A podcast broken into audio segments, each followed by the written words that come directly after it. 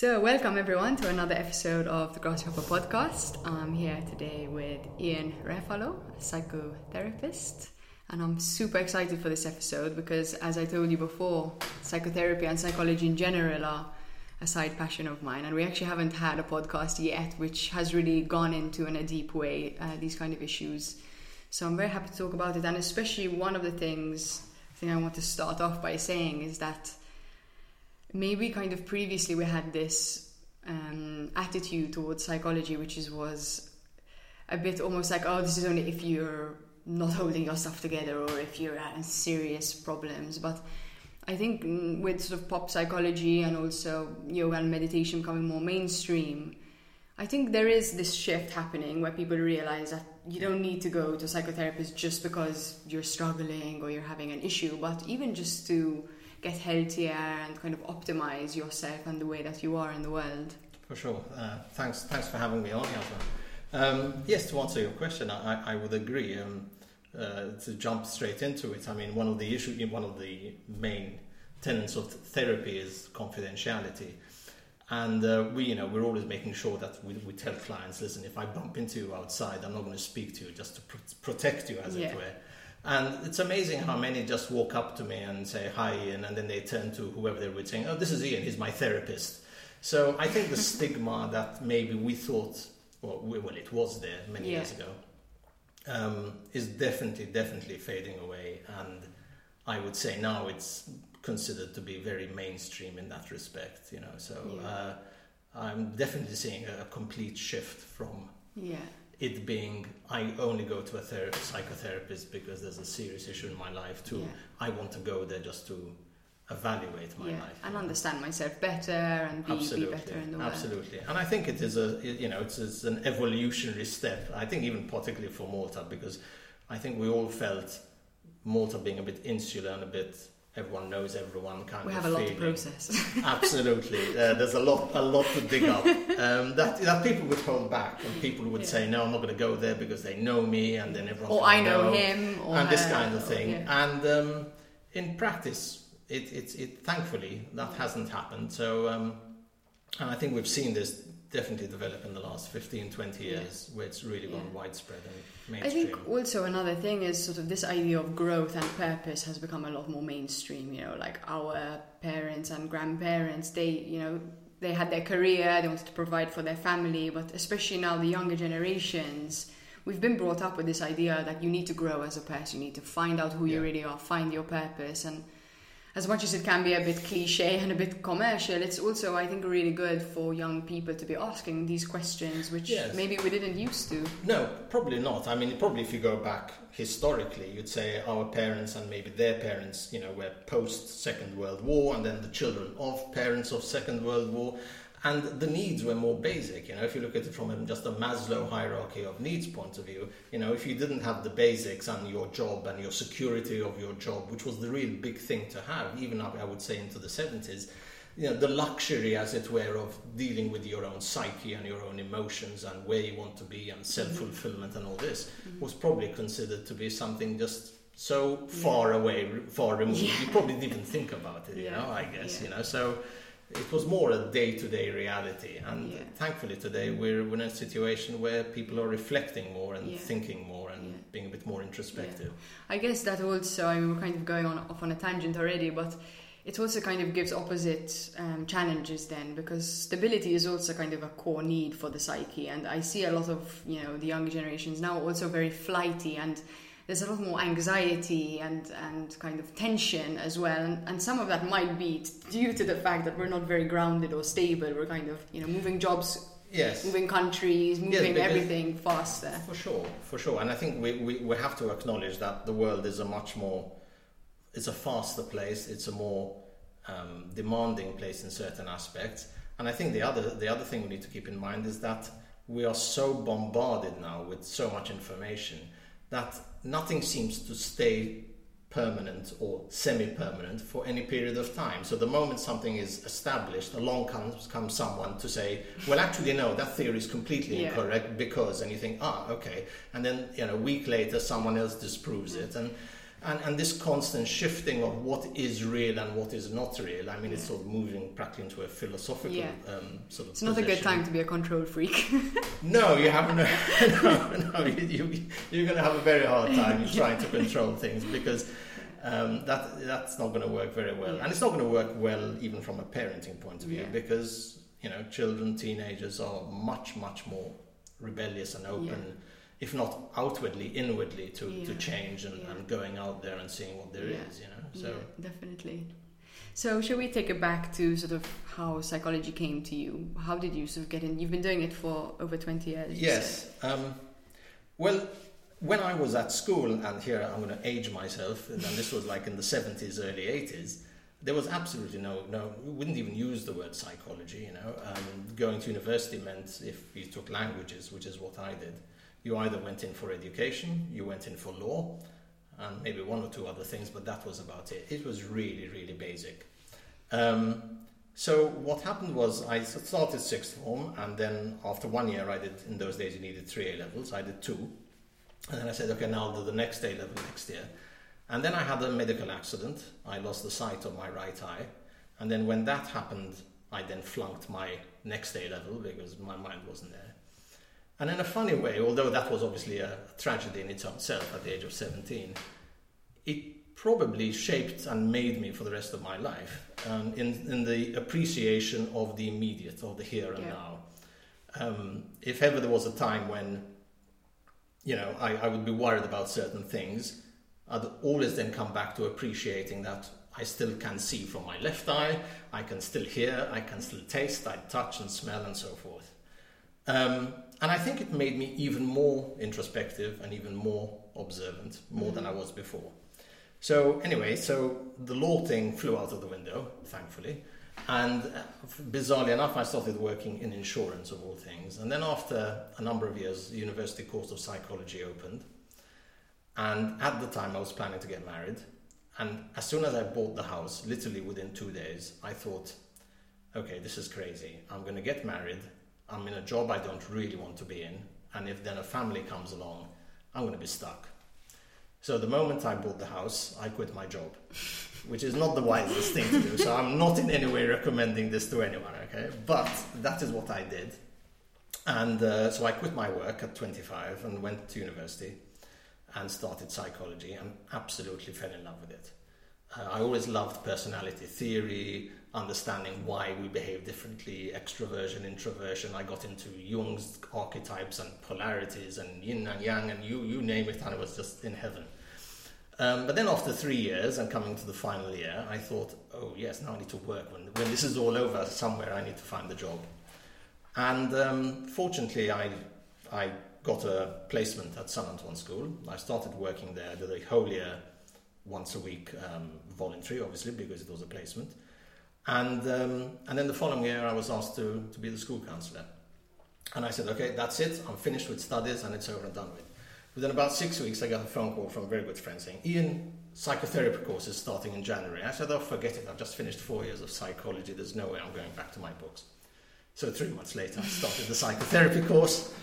And, um, and we were the first group here. We were the first group under Lydia Petzotic, who, who started the whole school here. And um, it was all very crude and fun and exciting in its own way because we had no premises. We didn't even know if we were going to be recognized. We had no structure. You know, it was really, really wild. But we loved it and it was great. And we had amazing, amazing lecturers who came over and professors, people whose books people read. And I've actually been there in workshops. So I feel very privileged in that sense. And um, so, anyway, four years later, so that would be now 1999 or something like that, um, I graduated as a therapist and started working also then privately with, with adults.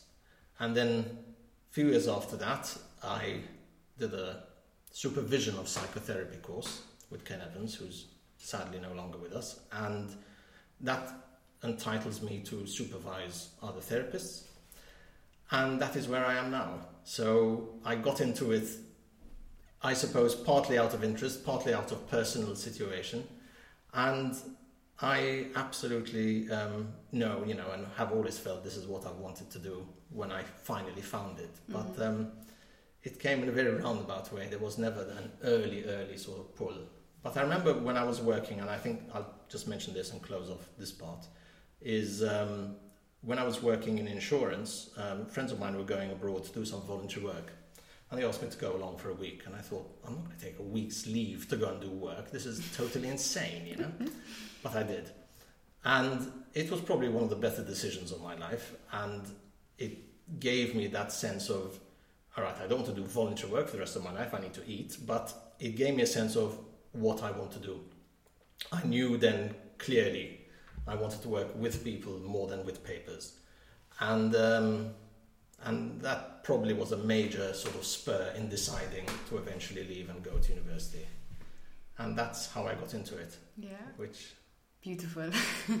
yeah, I think you know there's there's something about working with people that once you get that kind of fulfillment of being able to impact another human being's life positively, it's it it gives you such a sense of fulfillment. Um, yeah, I, I it's it is what I think what you're saying is you know totally spot on. Um, yes, because if you're there's nothing. I think it's hard for me to feel better than when you've worked with a client either over a period of a long time or a specific session and the client leaves and you can see a shift in their mood in their viewpoint in the way they're seeing things and you just know you've somehow participated in that you know we we we often talk about us being therapists as the wounded healer you know we're not the expert we're, we're it's a co-creation with these all the all the kind of jargon we use Yeah. and i think it is spot on because we don't know the answers to many questions in fact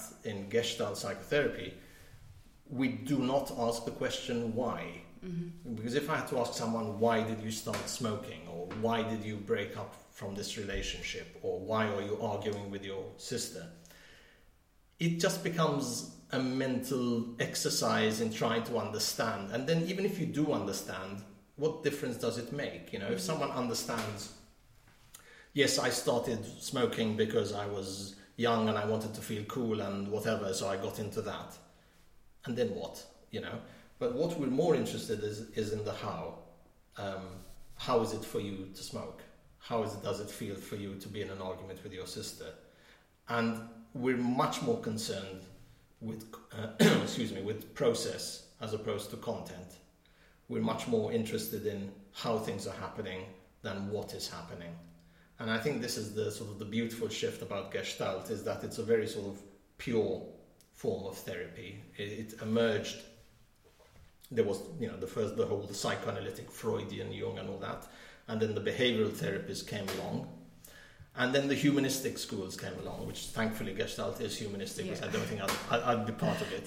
And so you had Carl Rogers with Yeah. Client-centered therapy, you had Albert Ellis with rational emotive therapy, and then you had Fritz Perls for Gestalt, and obviously now you have follow-ups and new ones Yeah. and all various Yeah. diversions from it. But um, so yes, uh, I remember picking up a book of Freud when I was at university. I had a, a period in my second year when I got very depressed. okay. I wasn't really enjoying my course, and I was also smoking a bit of weed, which kind of um, shifts your reality a bit. You know, you kind of start looking at the world a bit differently. And I, I was kind of looking around. I was studying economics as well, which is quite a dry subject. I was looking around me and thinking, okay, I'm gonna go do this degree. I'm gonna go into finance or banking or whatever, and I'm just gonna be a robot. And I was looking around me at people and just thinking like this just looks so depressing. And I actually went through a, I think it was a few months of like getting quite down about this and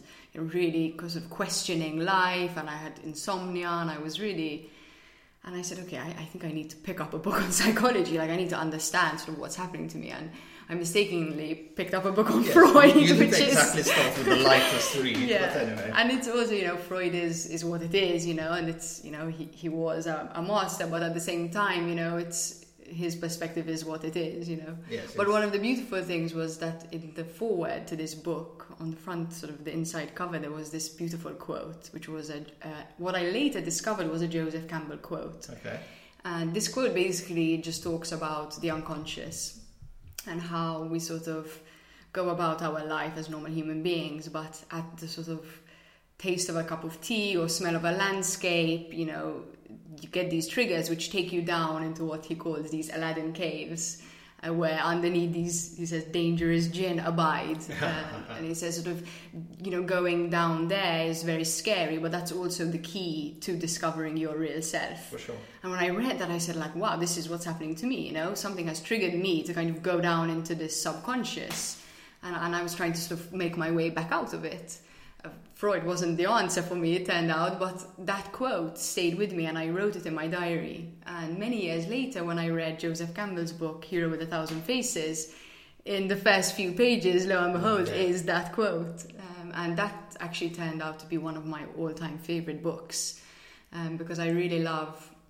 You know, the, I mention it many times in the podcast. You know, the journey of the hero and sort of seeing our life and our challenges as something ready to be overcome. I think it's it's a very empowering way to kind of Yes. view your life issues. For sure, and I I think going back to therapy directly, um, you know, the key, the key, there are many keywords in, in, in Gestalt. I mean, the, the, the big one is awareness, which um, is huge because a lot of the stuff we get into, which is not working for us, is usually out of lack of awareness.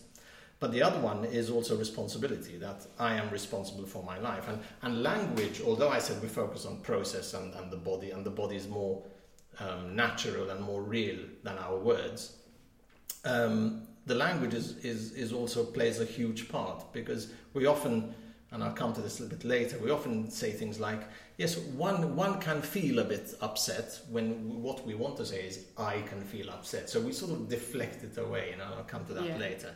So this ownership of what I am experiencing, what I am going through, is, is, is, is, is exactly Yeah. what we try and do there. I think know? this is this is a super good point you bring up because I see, you know, I'm a bit of an over responsible person, so I've never had this this issue, but which has its own sort of problems. But I do see many people who just cannot take responsibility for how they feel. So, for Mhm. example, let's let's take in a work environment.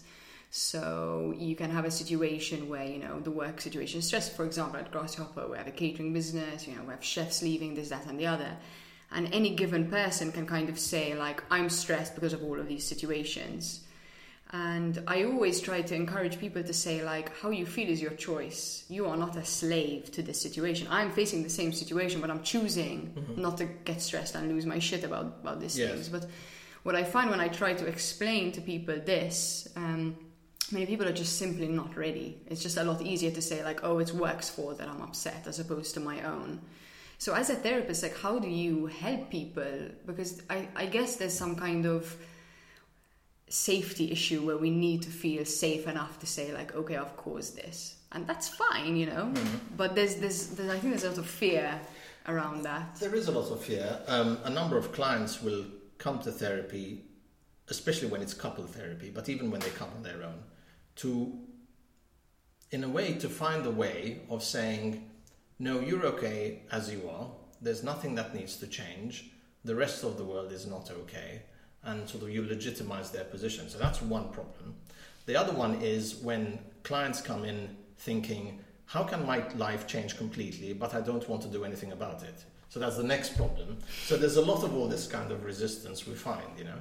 Um, and that's obviously then when therapy comes in because you always wonder what brought them there, you know, and it's usually the opening question. I mean, obviously each therapist has his or her own way of opening it, but more or less you'd say, okay, what brings you here?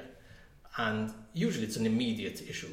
I've argued that this one, I'm thinking of leaving work, I'm not sure if I'm in the right job, I'm I don't know, my, I've cheated on my spouse, I'm, uh, what, whatever the issue is.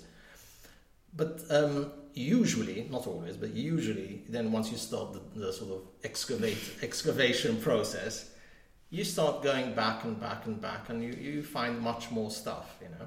Now, we're not really interested in Gestalt, we're not really interested in the past in itself, like from a Freudian, you know, memories and all the rest, but we use it more to see how it's affecting the here and now.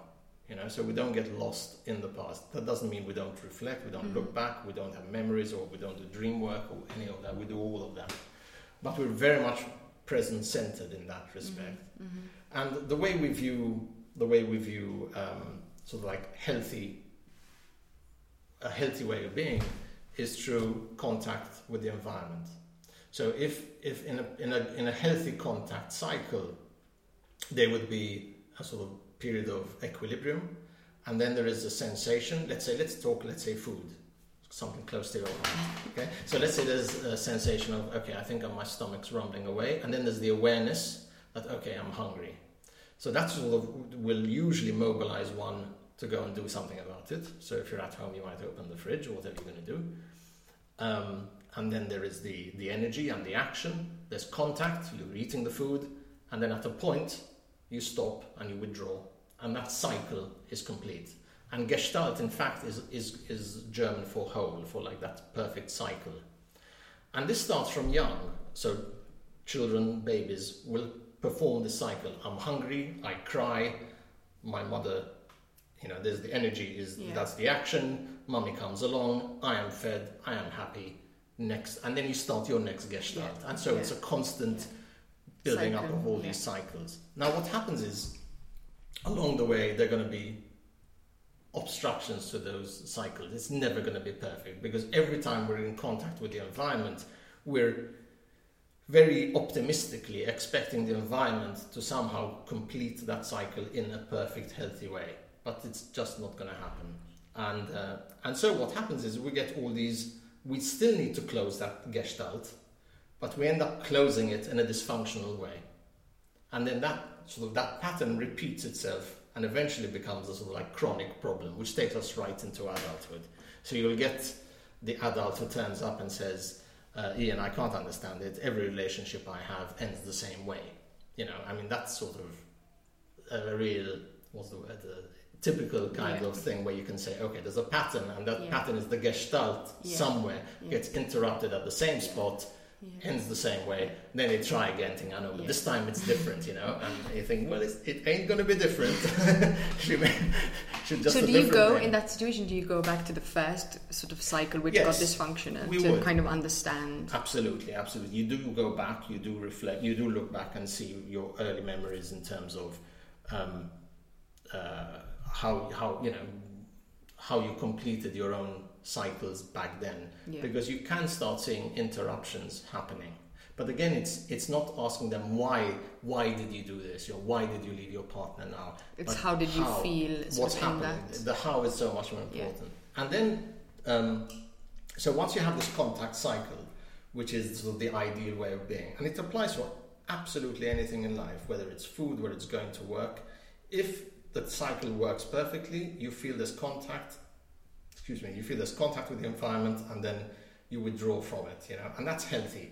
You know, I um, it's a sort of integrated yes, flow. But then, but then you can have, and the difficulties come, and we we call it resistance, but effectively it's an unconscious thing. And there are there are five, and these are in my in my books these are huge within the concept of psychotherapy to understand uh, how we get stuck along the way because mm-hmm. everyone gets stuck along the way and I really want to re- reassure all, all the listeners um, we are you know no one is immune to this you know I mean doctors despite get... social media's best attempts to, to fool you otherwise no no no. No one is immune to, to, to this kind of thing. And um, and the five the five ways we resist contact are what we call introjection and I'll, I'll explain them a bit. Projection deflection retroflexion and confluence. Now, okay, so I'll go through them one by one. I think people will understand when I maybe when I flesh them out a bit more.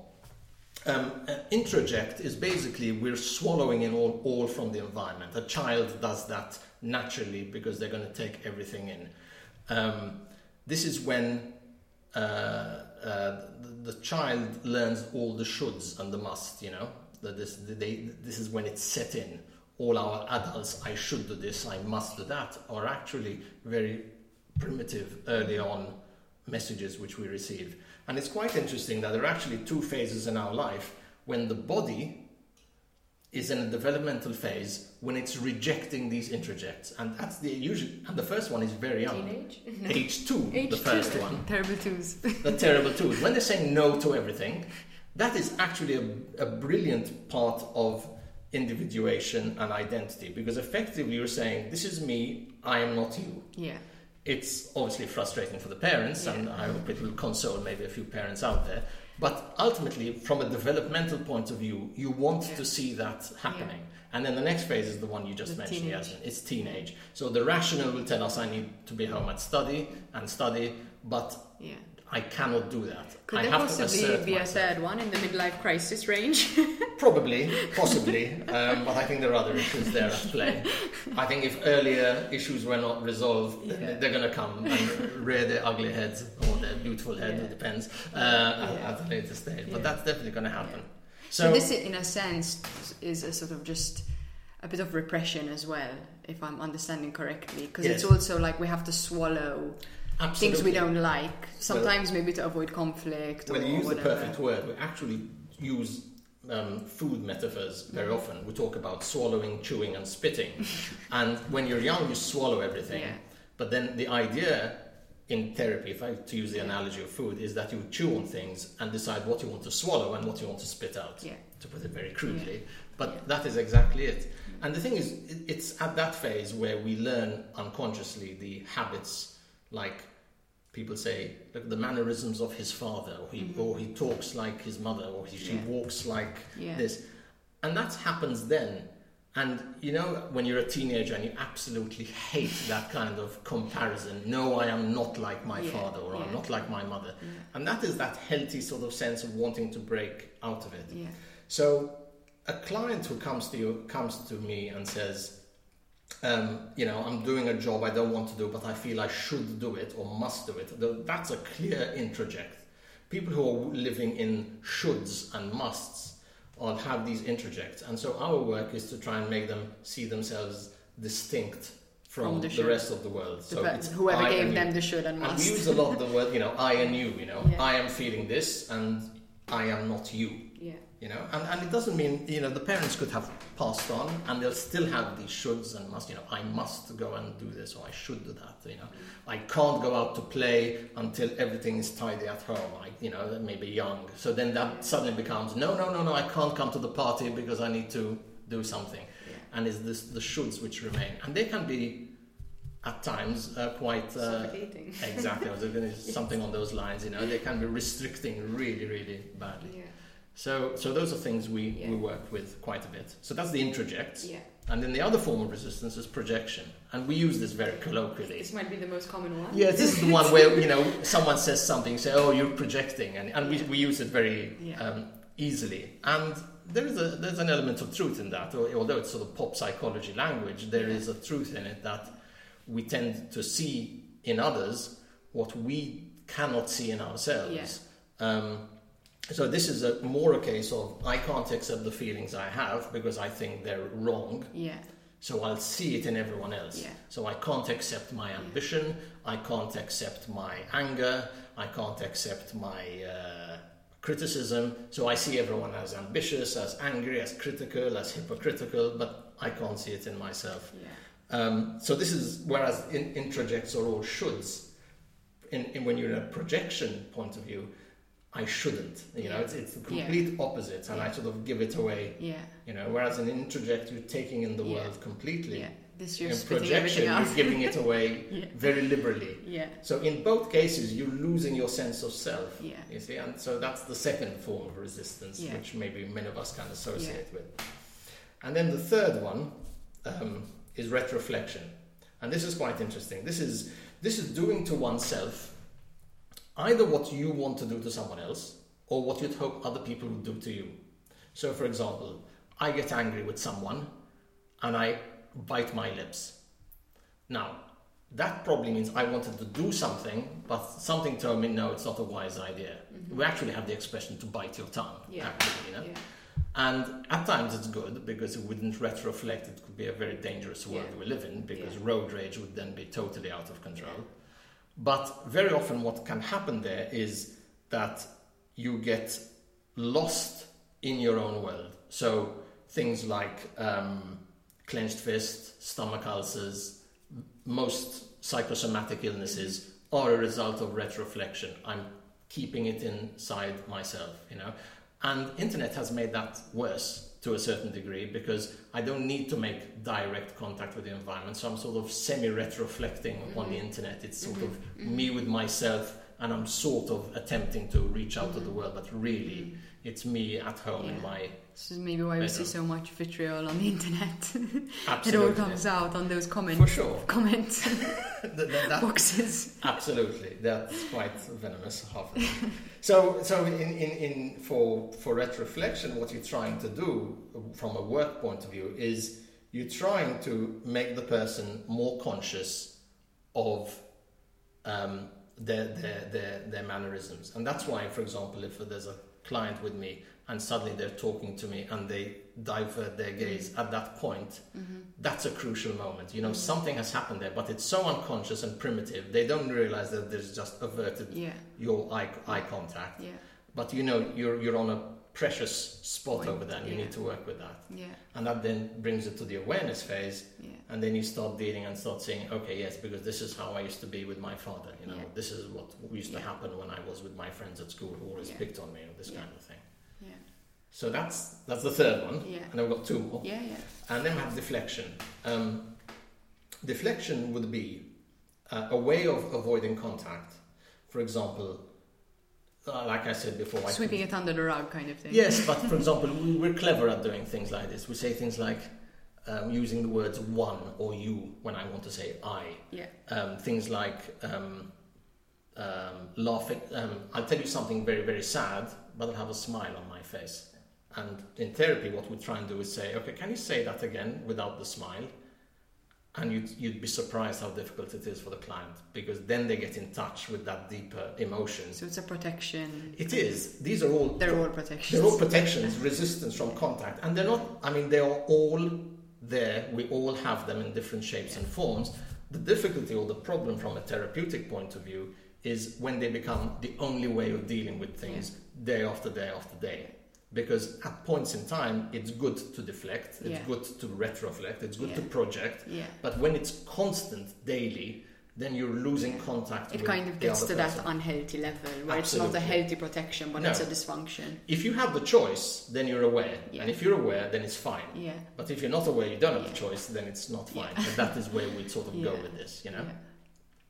Um, and so here with deflection, what we do is to, to undo that problem is we would highlight the language being used because it's amazing. The language used is a really good indicator Mhm. of whether whether the person is deflecting on how they're working. And then the final one is confluence, and this we see very often in relationships. These are um, those people who spend 10 years in a relationship and one comes to therapy saying, I can't understand, my husband walked out on me, we've never had an argument in 10 years. Now, it's practically impossible not to have an argument in 10 years with anyone, Yeah. you know, you're meeting on a daily basis. And that in itself means you're confluent. So, confluent is you're completely enmeshed and immersed with the other person to a point where then your identity is completely lost. I, I like using the example of it's like a three legged race where you both agree never to disagree. and the problem is that the moment someone does disagree, the other person will make that, the other will make the first person feel guilty. Mm-hmm. And then there is a sense of resentment, and, and so the person apologizes, but then feels a certain resentment because Which I can't be who. I am. Yeah. Yep, that's another swallowing Yeah. coming in, you know. And because really, in a healthy relationship, you want again a bit like the Gestalt cycle I was I was talking about before. You want to g- go in and move back. Yeah. Um, if you to to to to feel water, you jump in the sea. After and then you feel it's cold and it's it's I don't know what it's salty, it's rough. But then after a minute or two, you don't sort of keep saying I'm feeling wet or I am feeling water. You know, it just becomes who you are, and then you need to get out of the water mm-hmm. to then feel the air as mm-hmm. contact and so forth. And it's this shifting in and out of any relationship in the sense, I don't mean leaving a relationship and going back, but keeping in mind that in a relationship there are actually three organisms. You have person A, person B, and couple, let's call it C. You know, and unfortunately many people just give up A and B immediately. Yeah. So all these are just ways that we block contact. Yeah. And many of them are all unconscious. Mm-hmm. Most of them are unconscious, if not all. And uh, so that the, the work within Gestalt, uh, within therapy, for situations like this would be specifically to um, raise awareness and then start digging down. Yeah. And for a lot of people, then the issue is fear. Yeah. And Because- there's the resistance, obviously, Yes, the, what the would happen theme. if I'm no Yeah. longer confluent? Yeah. You know, um, and and that's not easy Yeah. because if you spend your life always being confluent and suddenly you're told, okay, but how do you feel? No, no, I, I'm I'm okay as long as she's happy. No, I didn't ask you that. How do you feel? And you, and you can see a certain discomfort. Discomfort because they haven't asked that question to themselves for so long that they have to dig really deep. And discomfort because the other partner they are feeling is thinking, you surely feel what I feel, otherwise, mm-hmm. you know. Yeah. So this Yeah. is where things And can. also, I think I, something I've observed through my own journey is that we're not taught how to feel. And this is something like I grew up, you know, as a tomboy. I was very independent. I was sailing, and I remember there was a moment when I was at boarding school and we were watching Armageddon, which is like the saddest film ever, and I wouldn't let myself cry. So I, I think I was probably about 14 years old at the time, and it really stuck out in my memory because I remember asking myself, like, what are you scared of? You know, this is an all girls boarding school. Everyone was crying, you know, there was no like, oh, shame to cry, you know, but I was, it was just my character as a young mm. girl that I was mm. just very tough and very independent and all of that. And I got to the stage of my life where I realized, okay, that has some positive, but I also wanted to round my character and learn how to be more compassionate and sensitive and feeling. And it actually took me, I would say, maybe two or three years to kind of. It's almost like a muscle, you know, that that ability to feel is something that you have to train yourself.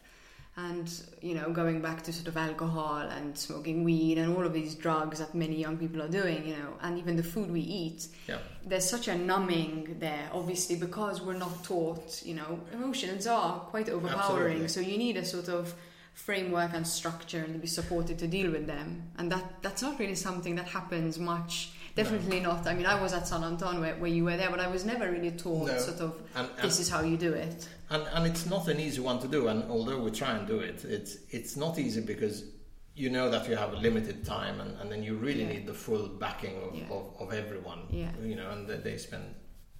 But um, I can't I can't disagree with a single word you said about this issue of of getting in touch with the emotions and, and, and the present because let's say many of the eating disorders uh, we see are a lot of them will be related to blocking sensation you know going Yeah. back to that cycle This is So- not a good emotion to feel. I never want to feel Exactly. it again. I'm going to do so whatever. what will happen is if i don't sense that i'm hungry i can live without food Yeah. obviously you can't but Yeah. that's the thought process that will be going through equally with let's say obesity it could be further down the cycle Yeah. and then there's no sense of satisfaction so i keep on eating because i'm not satisfied really Yeah. so then everything becomes about feeding Yeah. even though it's not a food Yeah. it's not a hunger issue Yeah. It's a satisfaction issue. exactly so then you're looking at these these these, these uh, aspects as well It's really fascinating. I can talk about this for hours. well it's, it, it's something so core to who we are as human beings and our life and how to be functional in this world. And it's something quite simple, you know, feel. But it's actually something that's almost quite hard for us as humans to, to be okay with. It is because I again I'm going to go back tragically to media that promotes the idea that it's having and not being that is going to make you Mm-hmm. Yeah. fulfilled and happy. Yeah. So I mean, there's no advert which talks about just you being okay. Yeah. Even if it does talk about being okay, it's linked with the, the holiday you're going to have in Yeah. the Bahamas or wherever, because it's obviously about selling the product. Yeah. Um, so the, I think most people are- get caught in the belief that the next job, the next car, the next boat, the next acquisition, the next holiday will be the thing to make me happy. And you know, one of the one of the fun exercises I do sometimes with clients or even with, with the teenagers at school is I ask them, okay, think of a couple of happy memories of your childhood. And I would say one out of ten will talk about a possession that they got. And usually it's something like a bicycle, which is then an experience. Mm-hmm. having it. Yeah. Um, but for most, it's the camping thing, it's the travel here, it's when we stayed for a week at my Yeah. grand's, or Yeah. all these kinds of things. Yeah.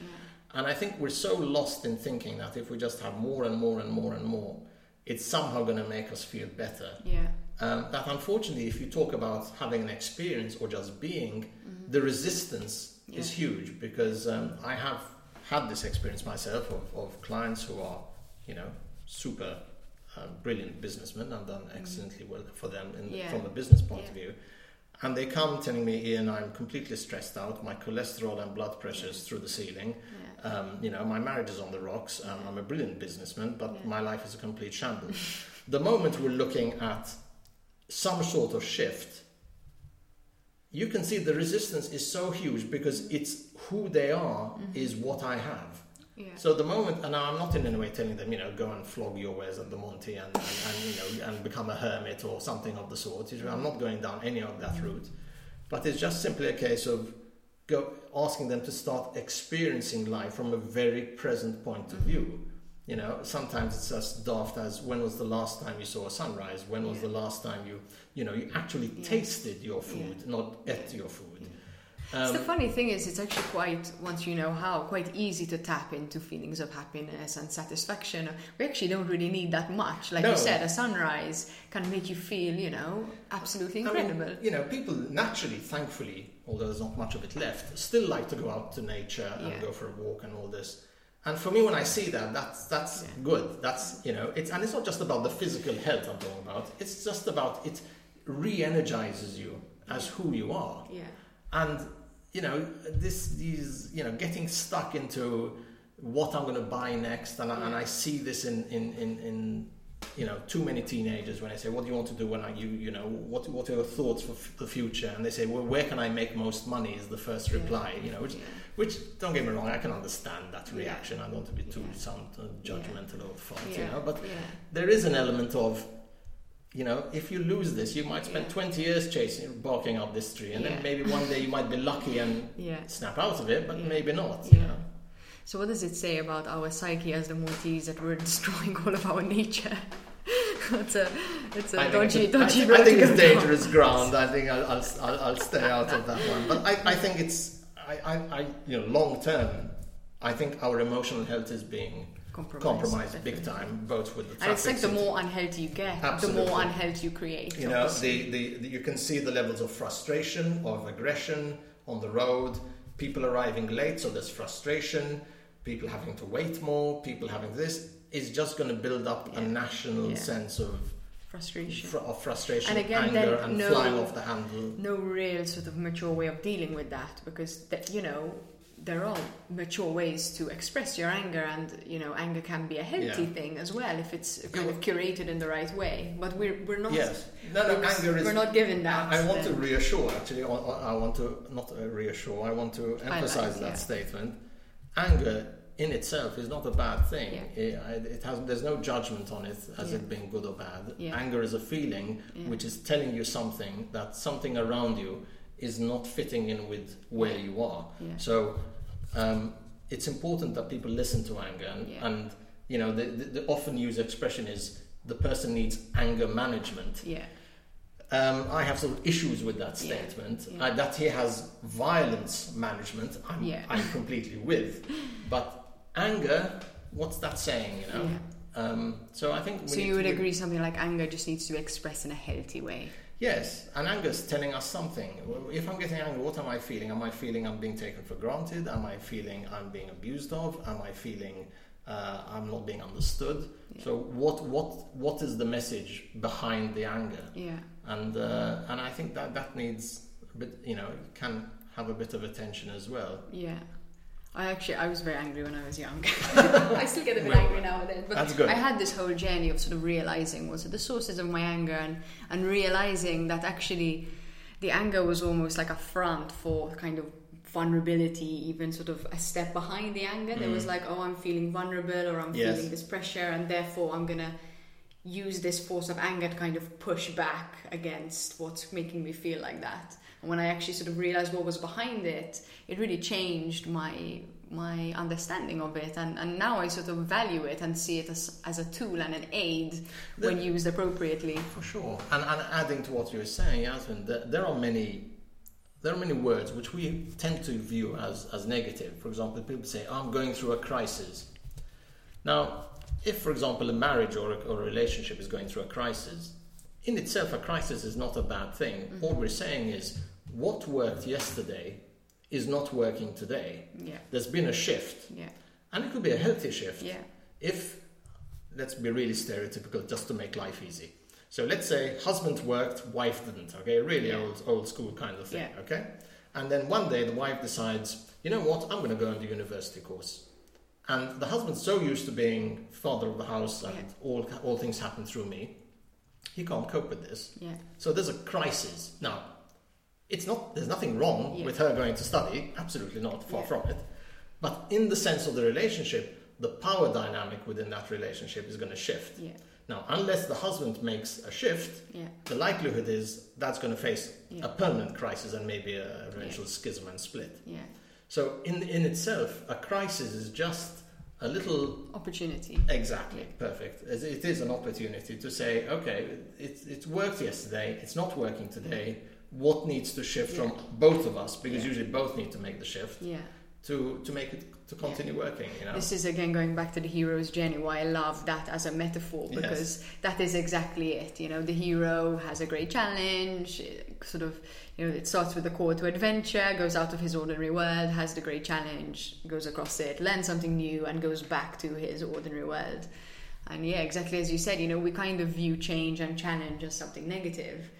But I mean, for me, when I look back at my biggest sort of moments of fulfillment and also like periods of happiness they always came after something that really challenged me and made me For grow sure. and, and you know maybe things which at the time i felt i couldn't face but you know when you actually do get through them it creates such an expansion. And i think that need to grow is very fundamental human desire. I don't know if we can be happy without growing. No, no, um, no my, my short answer would be no. And I think the, and the, the, the growth needs to be continuous. Yeah. It, it never ever stops. yeah um, but not an easy one again because especially when you're when you're a child and okay you're growing obviously but especially when you have situations where your parents are maybe trying to mold you into a replica of them or, or for them actually wanting you to fulfill the dreams that they maybe didn't Yeah. fulfill but I think whenever you, you know, even you look at any situation, whether it's a relationship, whether it's your career, whether it's your own internal spiritual growth or whatnot, you can't really stop. Uh, because I think stop Yeah. means going back and, and retreating. You know, these are the resistances I talked Yeah. about before. Um, but they're- the they're- road is forward yes, yes, but fear, fear is a natural yeah is a natural um, phenomenon yeah where it's obviously something new and new is danger and Yeah. do I want to keep pushing myself into more Yeah. sort of dangerous I am dangerous within Yeah. inverted commas but Yeah. so there is sometimes yeah an inevitable and a healthy resistance yeah but the worry is when you meet someone who's been saying no no no no no once this is done I'll leave yeah and this happens year after year after year and the person never ever leaves you yeah know and you know they're they're obviously se- seriously stuck Yeah. and um, Yeah. Suffering big time I like that um, someone, uh, I think it was Elizabeth Gilbert, said, you know, fear should be is always going to be in the car with you, but they just need to be in the back seat, not in the driver's seat. Absolutely. I think that's a nice way of No, otherwise, I mean, fear. whatever- Being fearless is also a bit of an illusion, you know. It's it's the risk that makes the growth. yeah, In my books, and if I look at my life, it was a risk to quit work when I just bought a house. You know, people thought you can't be serious here, and you just, you know, and and when I look at other decisions I've taken, Yeah. every time there was an element of a risk, yeah, and I'm not the greatest risk taker in the world, but every time Yeah. there was a risk, I could feel an emotional um, growth happening. So why do you think some people feel that risk and shy away, and other people just kind of, you know, is is that just a mystery? It's. I, I don't think I can give There's a no straight. formula I, for I, that, eh? I, I wish I could give a I asked you quite straightforward answer for that. Um, let, us just keep in mind. Let's go back to one of the words I mentioned before, the introjects. That's the one where we're taking in all from the environment. Mm-hmm. Remember, it's very hard to to break that because it's like an introject is like an honourable history as a means of learning. Let me explain that a bit differently. If if your parents, you know, if my parents told me, Ian, it's the right thing to do is to take this kind of career and not not not. If I decided to veer off that track, there is an element of deep-rooted guilt that I have betrayed them, let them down. Now, this might sound a bit far-fetched, mm-hmm. but when this is really repeated and repeated over the years, and then you come to a moment where you want to do something, you can see the energy is to go and change, to mm-hmm. do something new. This introject can be so so powerful that it just holds you back. Yeah. Okay. Now, sometimes we need a, a relationship that will allow us to be. Um, I think in the case of Malta, I don't think it's coincidental. We have so many people traveling and Mhm. going abroad because I think that is a healthy, in itself, it's su- superbly healthy Yeah. from this rather claustrophobic Yeah. rock we're on. And not just from a space issue, but from an emotional bind where we Yeah. feel, I can't do this because what are people going to think? Yeah. And the what are people going to think is huge Yeah. here. Yeah. Um, and, and if I can keep sidetracking a Mhm. sidetrack, um, you know, sometimes I'll have someone in, in, in the therapy room and he'll tell me, because I, I don't know if, if I'm going to stay with my partner or not, this, that, and the other. And then sometimes I just chuck in a very sort of casually, but obviously calculated question, as in, if you were living abroad and your parents were here and your friends were all here and you were living abroad, would you still be with her? And then sort of look at me and think, hmm, good point. you know? And suddenly you realize it's not his decision. It's Yeah. back to the introject Yeah. of what I should do. Yeah. What is the right thing to do, not what Yeah. do I want to Yeah. do. And and this is where, you know, we get caught up Yeah. in this. So you can see the struggle, Yeah. You know. Yeah, it I, I see take that years. actually because I went to boarding school. So I kind of at the age of 13, I kind of Absolutely. escaped this. And I see some of my friends, you know, who have like more sort of deep rooted friend circles and all of that, that when they actually came to kind of change, Hmm. you know, even things like, you know, stopping to eat a certain way, or stopping to go to certain places. For sure. There's there's this pressure that it's not just affecting you, but all of these other people around, and it, it becomes a lot harder to take For different sure. directions in your life. And keep in mind though, that the resistance from the other people, so let's say, to use an example, I don't know if you were going down this line of, let's say someone Mhm. saying, listen, I'm going vegan from now onwards and I'm quitting Yeah. meat, and this person Yeah. has been a carnivore all his Yeah. life or her life. Um, everyone's reaction is going to be, you can't be serious, now what we're going to do when we go out, and this, whatever the reaction. Yeah. There's also an element of when you do something radical, let's call it radical, Mhm. it questions and challenges everyone around you. Yeah. And for them, that's that's uncomfortable. It's dangerous. It's, yeah. it's uncomfortable. It suddenly puts you on the spot yeah. Because suddenly they you, might have to you think have to go home and think about it. You know, Yeah. and that is why we're so much more comfortable that if someone, when when teenagers start smoking, they want all their friends to be smoking because there's that sense of now I can, you know, Yeah. Feel safe in numbers. Yeah. But if one stops, Yeah. then that's going to say, oh, don't, you know, Yeah. you, that puts you in a position where you have to then Yeah. take ownership Yeah. once again Yeah. and responsibility. Which is why it's always hard to be kind of at the forefront of, of things that are For sure. changing because you know there's this backlash of the mass behind you that just says no no no we don't want we don't want But, change but you just said something so perfectly gestalt. I have to emphasize this point, Jasmine. You do, you're doing this talk for me here. Is is growth happens? Okay, you have your safe. Let's call it a safe bubble. This is your comfort zone. What you're used to. We call it the comfort zone, and what we're used to, the people we know, and what not. And then there's the environment on the outside. Now, if I took you too far away from the environment, let's say, for example, I had a pathological fear of talking to large groups. If you threw me in front of 2,000 people, let's be ridiculous, it would be too much, overwhelming, and probably knock me out, and I never want to face another group for the rest of my life. But if I said, okay, I can't do 2,000, but maybe I can do 50, or maybe I can do 20, and I go there, it's going to create anxiety, proverbial butterflies in the stomach, and all the rest. But once I've done it once, twice, three times, suddenly my comfort zone has widened again. And then the next area of growth. And so it continues. And that is exactly what we want in contact. yeah And what happens in all these resistances I was referring before is we stay in this bubble. This is what I know. I'm not going to get out of it. It's safer here. But really, you start dying yeah because nature grows, Yeah. doesn't stagnate. so really the, the key is to kind of push your comfort zone enough but not too much Exactly. No. Oh, I I mean, find that in, in, in behavioris, behaviorism, as, which followed the psychoanalytic school, they, one of the techniques used was called flooding, which is like going to such an extreme that then the normal becomes Broken. easy. Now, that to me has ethical, serious ethical issues, okay, because it just might be way too much. Yeah. Um, but in Gestalt, what we do is we work a lot with experiments. And when we say experiments, we're not doing lab work. We mean trying things out. Yeah. So you say, what if we tried this? Mhm. How about this? Mhm. What if? So the what if Yeah. is, is one of our Yeah. major words. yeah And, and that's why Gestalt therapy also lends itself beautifully to having groups. Yeah. Because let's say there's someone who says, listen, I'm, I'm really shy, I find it really difficult. So you say, okay, you, you feel safe with this group? Oh, no, it's too many. Okay, let's get a group of three. Choose three. Yeah. And you choose three people. Okay, let's put them in a little corner. Yeah. And just try and just keep eye contact. Don't say a word with anyone. Yeah. And you can see this poor heart going beating at 120 beats a minute. But after a while, something will happen. Yeah. And that's why Gestalt therapy and, and group work Yeah. and, and body work are, Yeah. are, are beautifully aligned Yeah. together. You know, they just it's just it's just a perfect marriage of, of modalities. Yeah. You know. A more integrated system. Yes, because the, the safety of the group is it, it's contained, Mhm. But it's still outside the, the, the, the, my, my ego, my Yeah. my person, who I Yeah. am. So I'm still making that Yeah. effort to go a bit forward. And I think that's the beauty of, of, of therapy, and especially group therapy, which which is lovely. You know. I want to go back a few steps because you mentioned you mentioned spirituality, um, uh, and that's something that's not always talked about in the context of psychology.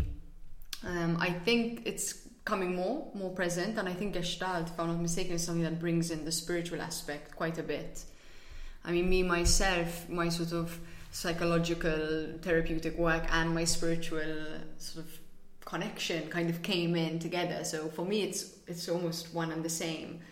But um, do do you find that there's you know a challenge for someone because there are many people who just don't believe in God, they don't want to go there.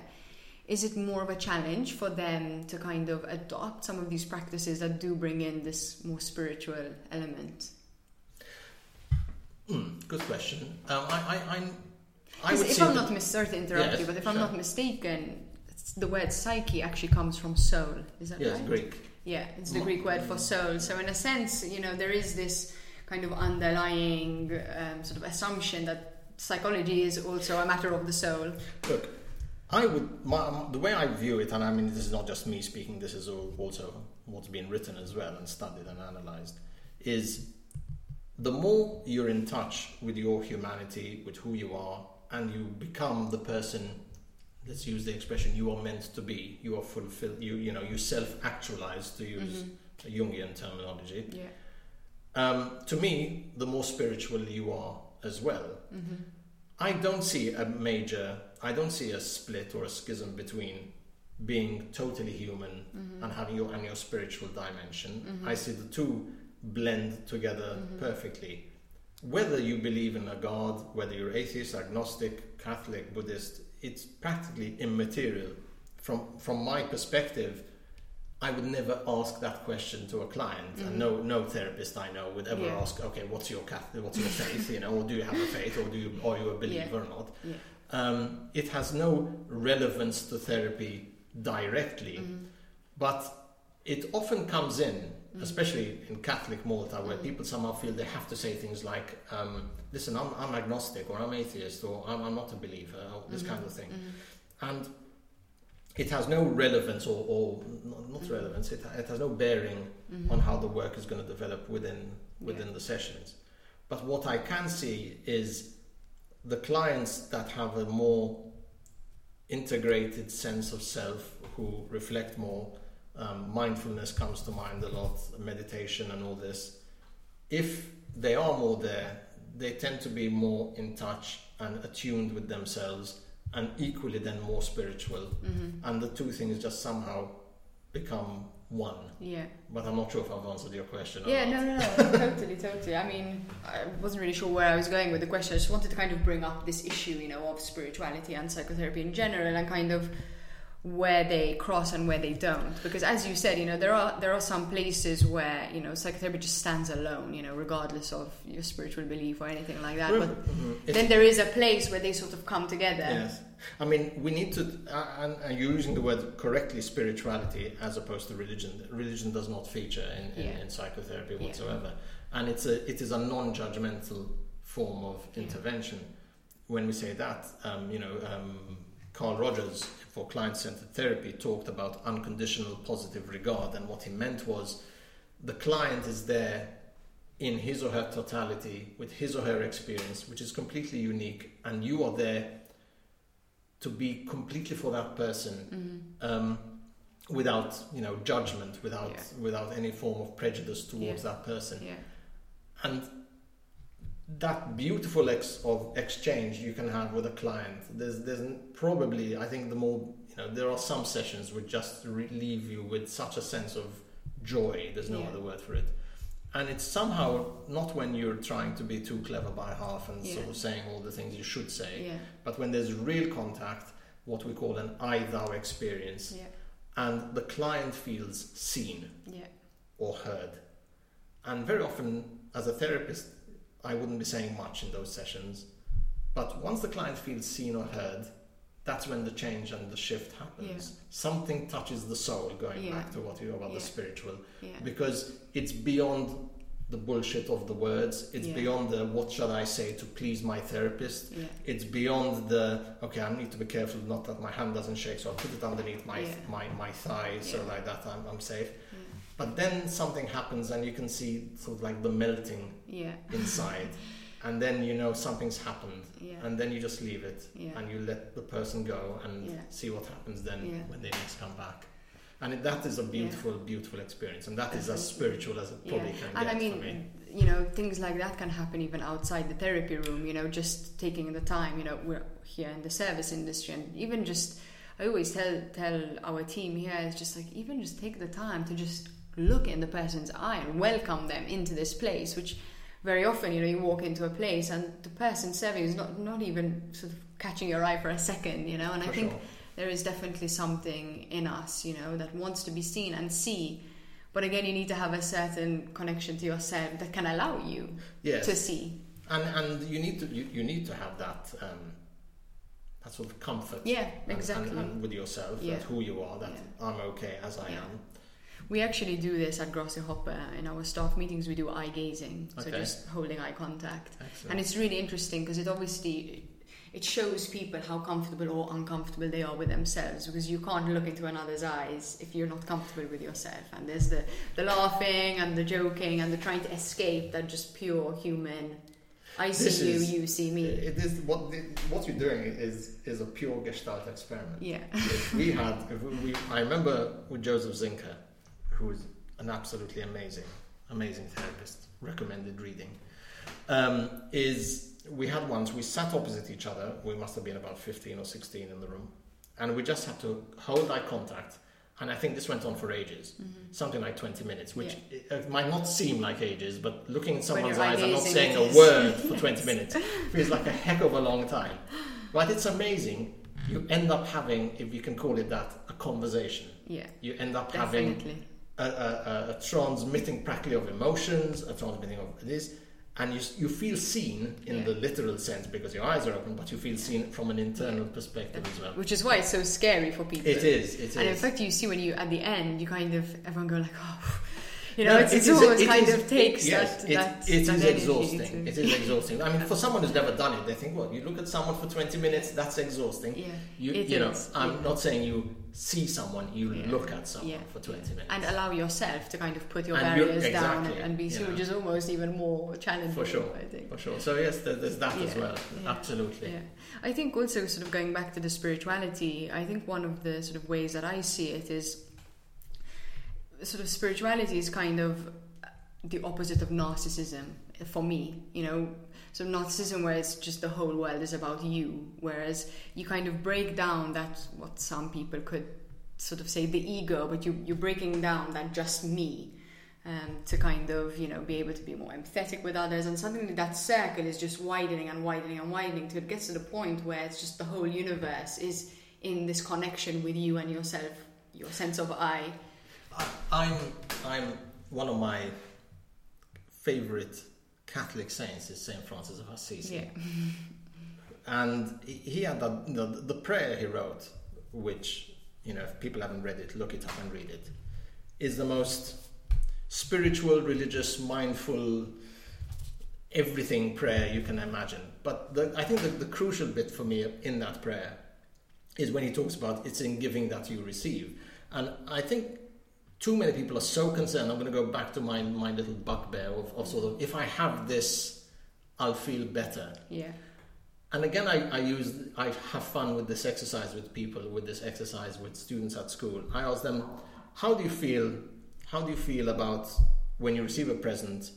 And then also I tell them, and when you give a present to someone and they really like it, and you can tell they're happier giving a present and seeing the face of the person receive it, saying, you know, and with this thought put into Yeah. it. I'm not talking about a Yeah, voucher, yeah, yeah. voucher you down the road. okay? Yeah. Um, Unless it's from Sanya. unless it's from someone that doesn't count. Obviously, that's that's the obvious exception. Um, is, is is you can see that they can say no, the, the, the, the good feeling you have Yeah. when you've done something Yeah. um, is is irreplaceable. It's a sort of you know you can you can get lost in the philosophical philosophical argument. So then it's not really generous if you're feeling good yourself, but then It's irrelevant, that, really. that's yeah. by the by. But the point is that sense of if I do something and maybe I give it away, mm-hmm.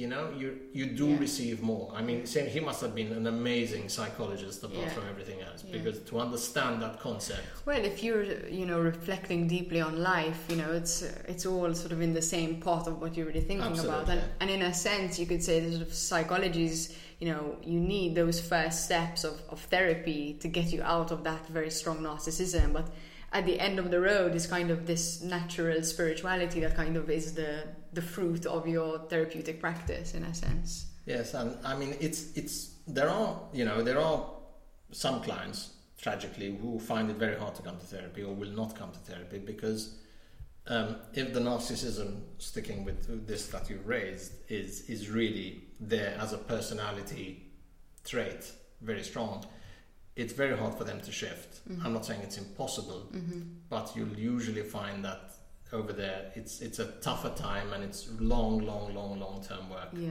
over there so i'm not saying everyone i think can go and i won't say should go it would be nice if everyone went to therapy because Yeah. i think it's healthy I definitely say should.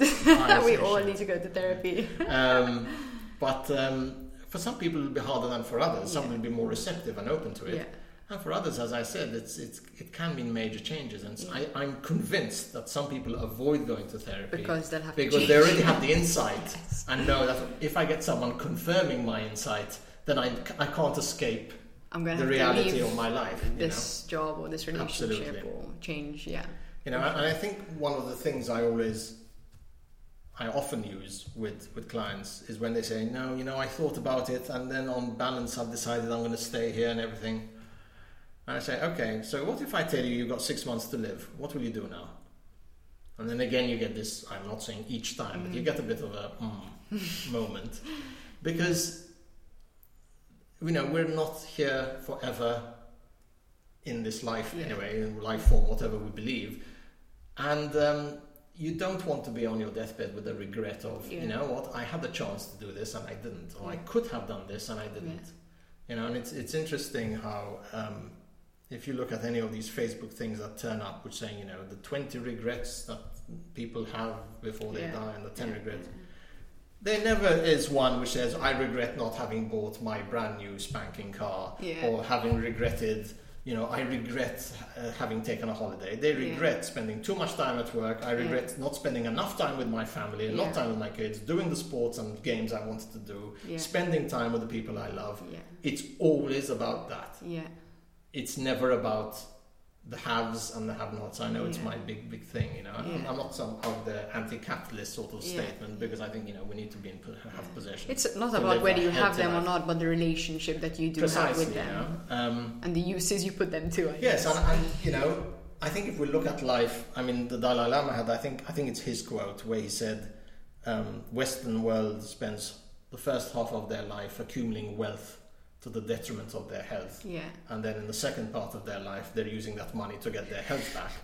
It's tragic. It's it's farcical if it wasn't so Yeah. tragic, you know. And and I think there's a lot of obviously there's a lot of truth in that yeah, that everyone's saying, no, no, now when I'm 40, no, no, now when I'm 50, now when I'm retired, and yeah, you know, and yeah, it's gone. yeah, And I think the balance, if we can find this balance of, of our physical needs, our career needs, our family needs, our emotional needs, then I think everything will be much more the way it should be Yeah. in the sense of a much healthier, fruitful, balanced life. But Yeah. you know, you just find people just needing to, you know, I, I work till eleven every day, and I think, Yeah. well, you're not going to get any congratulations from me for doing that. I think Yeah. it's it's a bit worrying. But again, you know, society has is kind of you know Ah, and that's why you need to be pretty strong-willed, and yeah. you have to be strong-willed, and you have to get away from this Yeah. feeling of what does the world think of me. yeah Um, but I think if you wake up and realize that the world doesn't really think about us as much as we think they do, and get away from that narcissistic thought, yeah it frees you a bit as Yeah, well, you know, because um, the world is too lost in it. Yeah. Everyone else is still lost in their own Yeah. individual Yeah. world. So I think luckily sort of one of the, the positive things about you know the the sort of bad aspects of society is that it's become so intense that now there are sort of people kind of breaking away quite publicly and you get Yes. celebrities who are kind of saying listen you know this is not the route to happiness i'm going to go and you know do meditation or, or learn have different experiences and i think at least you know we're it's gotten so bad yes, that there's the actually pendulum is almost starting to uh, swing the other way yeah, now. In i a think way. so Yes, I, I would think there is that, and as I said, uh, uh, practically as we started out, you know, the fact that so many people are seeking therapy, are, Mm. you know, and, and really across the board, you know, I, I see people from all walks of life, um, all age groups, and in a way, all trying to understand themselves, Yeah. understand what they want. What is it that's going to make me happy? Is the Yeah. main question, obviously. Yeah. You know, how can I resolve this so that life will be better? yeah Which are, you know, perfect questions. yeah Um, but it requires work, and, Yeah. and my unfortunate statement to everyone in my room is um, we spend an hour in here, but the work is going to happen outside here. You know, you, I, and there's I- no hack because now it's all like hack your hack your this hack your that Yeah, now I- you've got to come in and do the work basically. You can't, there- But it's there are rewarding no- there are no shortcuts, you know. Um, my my my my, uh, my my GP often tells me he said we get people coming over and I say listen you know he, he tells them you know you need you need therapy. And he said well you can't just give me a pill and sort this out. Now don't get me wrong I'm not anti-medical in any way and, and I think in some cases medicine is absolutely essential for some certain conditions where you cannot function but they don't want to actually many people just don't want to actually really deal with the life Yeah. situation. They just want to like continue with this lifestyle with a pill Yeah. on the side and again sort going of going. back to what we mentioned in the beginning you know a pill you can control. Yeah. Whereas a human there's no control. You've got to be in the arena with them and there's For no formula book like a plus b equals c. So again like as a therapist you have had to done quite a bit of work on yourself and be comfortable sure. enough and obviously not all doctors are willing to do that No, so it's much no. easier to just say like here you go have that pill for sure for sure no not saying that you know not trying to say No, that that's with you, bad or, or whatever it's totally Absolutely. needed but there are some cases where you know the psychological and the emotional is really not getting the attention that it deserves definitely No, I, I'm, I'm pleased though with, when I look at um, current practices in Malta, the, the, the psychotherapeutic and psychological profession, Mm-hmm. psychology profession, um, are now given are being given the, the importance I think they should have. I'm, Yeah. I'm not involved in the in the politics of all Yeah. this. I'm sure there's someone Yeah. who might say, well, not enough, and I'm, probably it's not enough. Um, but I mean, if I you know just keep comparing in five year brackets in the last Yeah. 20 years, there's there's a massive leap forward in awareness in people seeking psychotherapeutic help and so forth. Yeah. So I, I think the future is looking positive in Yeah. that way, you know. and also sort of the kind of um, the booming of the yoga and meditation community is also helping i think the psychotherapeutic Yes. as well because obviously there's some overlap there It's, as well it's amazing. I, I, I never sort of walked into it in, with, with this in mind, but it's very often I'll have a client and at some point I look at them and think, meditation would be really work for this client Yeah. or some sort of mindfulness, you know, work. And because they just can't stay with the present, you know, and I, I use the example, again, food is very much an analogy we use Yeah. in, in, in therapy. You know, you'd see them eating and well, I don't see my clients eating, but um, I see people eating. Yeah. You can see they're just filling their Yeah. mouth with food. They're not really tasting anything, you know. And um, so there is this sense of, of uh, I feel the, the the the link between, as I said, mindfulness yeah and meditation, and then on the other side, Yeah. on the other side, and, and yeah therapy yeah are really, really coming together and I think it's it's it's somehow everything seems to be merging into this sort of sense of let's just get into the present moment because it's all we have, and then tomorrow will take care of itself if the present is okay. Yeah. You know. I mean, meditation is, is that, you know, it's just concentrating and disciplining the mind to actually stay put. You know, we're, we're such in this age of distraction, short attention spans, you know, the mobile ding, ding, ding. And I mean, I, I go to Bali regularly and I, I do sort of a week or two every time I go of meditating for five hours a day. And in the beginning, it's really difficult because your mind is just used to concentrating for just a few seconds at a time. And by the time you've come out of, for example, two weeks of doing something like this, your brain is just different. And you, you, you can tell in a very tangible way. And I always kind of come back to Malta knowing that I'm going to lose some of that Mm, concentration yes. power because I don't meditate Different here as I do there, you Of know. course. Um, but it, it really kind of made me understand just how much our brain is impacted. And this is why, you know, at Sonia we have quite a lot of yoga and meditation because it's, It's it's almost the antidote to that.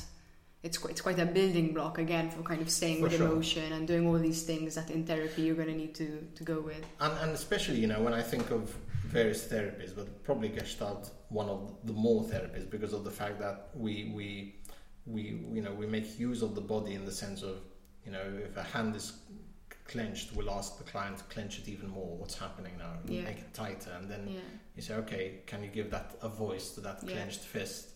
And it's amazing what can emerge from that. Yeah. And then you know you'd say, okay, now what happens if you open it? So the use of the body and, and Yeah. then I'm seeing the parallel yeah. in your line of work is, is, is, is quite is quite amazing actually. Yeah, And um, you you know you can see some really um, incredible changes in people who are willing or ready to go out there. yeah, And for most, you know, I think therapy is a, is a, is an enriching experience. yeah, And it might reach the stage where I think they can get from A to X, but they don't get to X, they get to letter P. But that, that you know that Yeah. okay, that's as far as they could get now, Yeah. and maybe one day they'll come back, or in their own life get to letter X. And sometimes you don't. Sometimes there is the you know maybe the the, the pain of the therapist is Yeah. that you might we might not see the change Mhm. ourselves, and then the change will happen later on, but we're not witnessing yeah. that change, Yeah. but we have to sort of believe in that yeah, change happening, and it will happen when the time is right. yeah, definitely. So that will work. Awesome. So we're going to wrap up. We've actually been talking for an hour and 50 minutes. Okay, nice. time Flew by. Um, I usually end, well, first of all, thank you so much Pleasure. for, for taking the time to discuss such a relevant topic to our lives.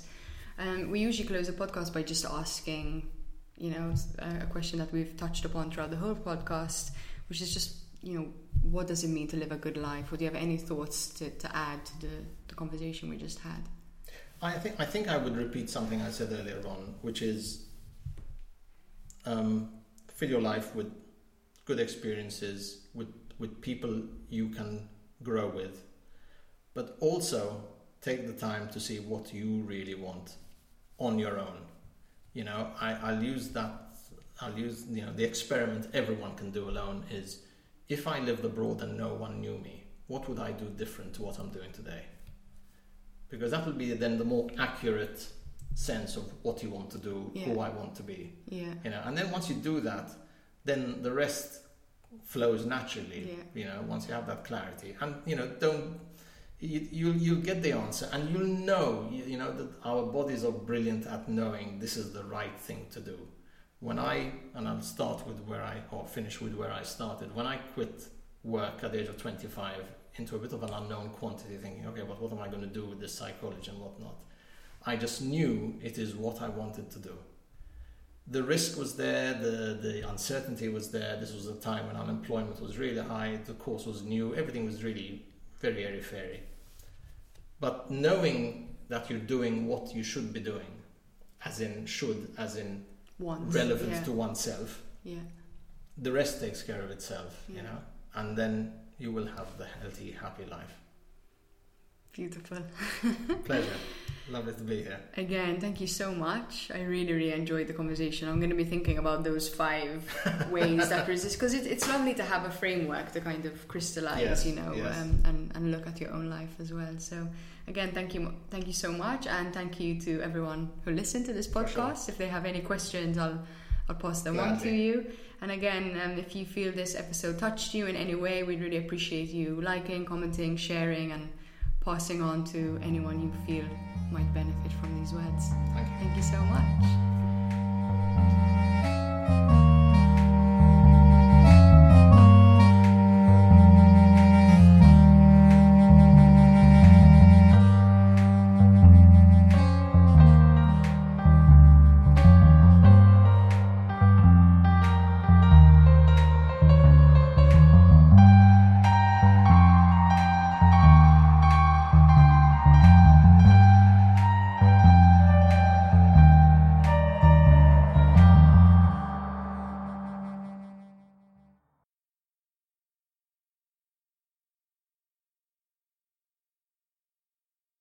Holiday tips and fun facts from Paul, Kristen, and Dexter at Total Wine & More. My friends still rave about the Prosecco I brought last year. Let me help make your Friendsgiving unforgettable. Bordeaux is one of the world's most popular red blends, made from Cabernet, Cab Franc, and Merlot. It also makes the perfect gift for your picky boss. Having turkey and all the fixings? I suggest an easy drinking Pinot Noir. For white drinkers, try an unoaked Chardonnay. Whether you're entertaining or just bringing the wine, we'd love to share our always low prices and ridiculous selection with you this holiday. Now offering same day delivery at TotalWine.com. Cheers! Holiday tips and fun facts from Paul, Kristen, and Dexter at Total Wine & More. Did you know there are over 10,000 wine grape varieties worldwide? Here's to thousands of gift possibilities. My go to holiday wine is Chardonnay. I love it with turkey and potatoes. Pile on the gravy. Let me show you our more than 8,000 party perfect wines that are in your budget and out of this world. Whether you're entertaining or just bringing the wine, we'd love to share our always low prices and ridiculous selection with you this holiday. Now offering same day delivery at TotalWine.com. Cheers!